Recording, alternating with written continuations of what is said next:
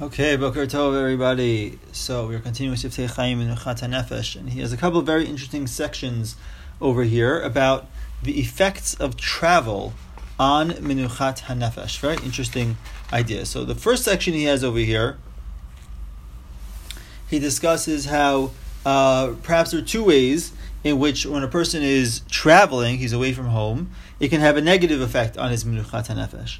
So he says, number one, Biglal hatirdot hapokdot et adam badrachim. Listen, there are certain um, distracting or bothersome things along the way. You know, today's day, you know, maybe the TSA agents, he's, he's trying, he's, he's waiting online in security, he's nervous, or, uh, you know, waiting for his flight, or flight delays and other things. He's sitting next to somebody difficult on the plane, whatever. All those things could uh, remove, can detract from his menuchat nefesh but also he's outside his normal routine. At home, he has a regular procedure, how he does things when he goes to pray, when he she when she prays, how he or she deals with their family, how he or she deals with their learning. There's a normal procedure of how things are done. When you're out of your routine, so then it can become very disconcerting, it can be very confusing, it can be very difficult. So those are the the two areas where a person uh, deals uh, can struggle the two ways in which a person can struggle with nefesh when they are traveling. But what I found to be extremely interesting is the next section where a Friedlander discusses how the the road, the travel, can be actually be a very important opportunity for a person in service of Hashem. So he says here, Nimsenu lemedim shatil tul b'drachim gorem ladam bilbul hadat ha'me'abedet mimenot menuchat nefesh. So we see from here that travel can cause a person a certain degree of confusion that can remove, it can remove, take away from his menuchat nefesh. Me'idach, however, on the other hand, matzanu bechazal mabat hafuch. We see in the Chachamim the opposite perspective. Shedavka hahalicha baderech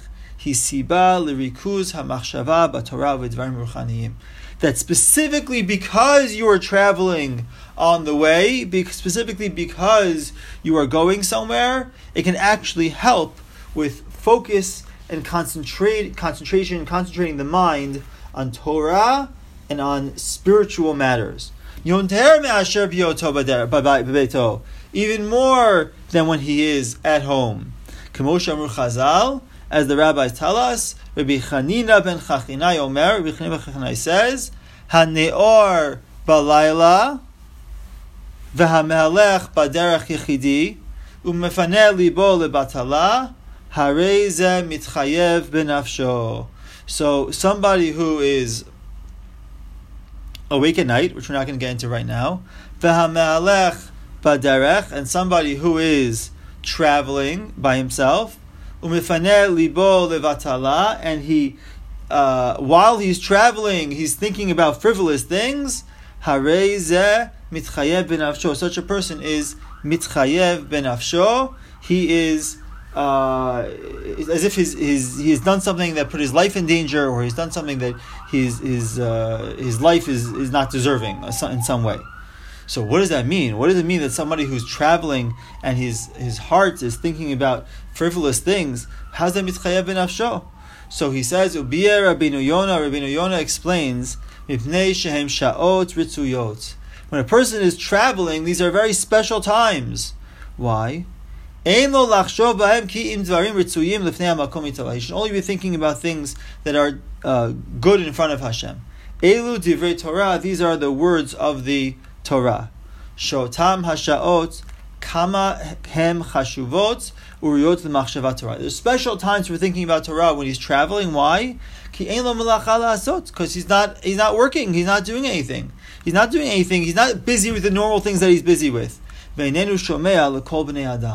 he has perhaps some quiet, whether it's physical quiet or mental quiet. He's in a different place. Maybe he's on the plane where he can have some free time to think about things. He's on the train where he's not in his normal environment. He's not at work yet. He's not at home. It gives him some free time. Gives her some free time to be a little bit more reflective.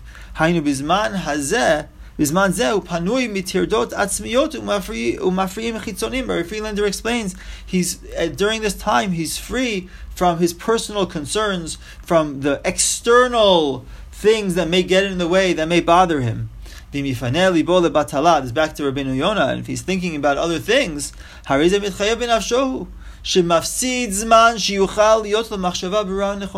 this is a special time for thinking clearly about things. And, he, and he's losing it. He's wasting the time. He's giving it up. He's removing himself from thoughts of Divrei Torah. So I thought this was a very interesting and very relevant uh, insight, especially during the summer months when people are traveling, people are going places, maybe people are going on business trips, people are uh, even commuting to work perhaps that time when a person we're, we're often we spend this time you know catching up on emails or uh, you know checking our social media or whatever whatever our thing is how we uh, how we spend our time when we're in transition from different places.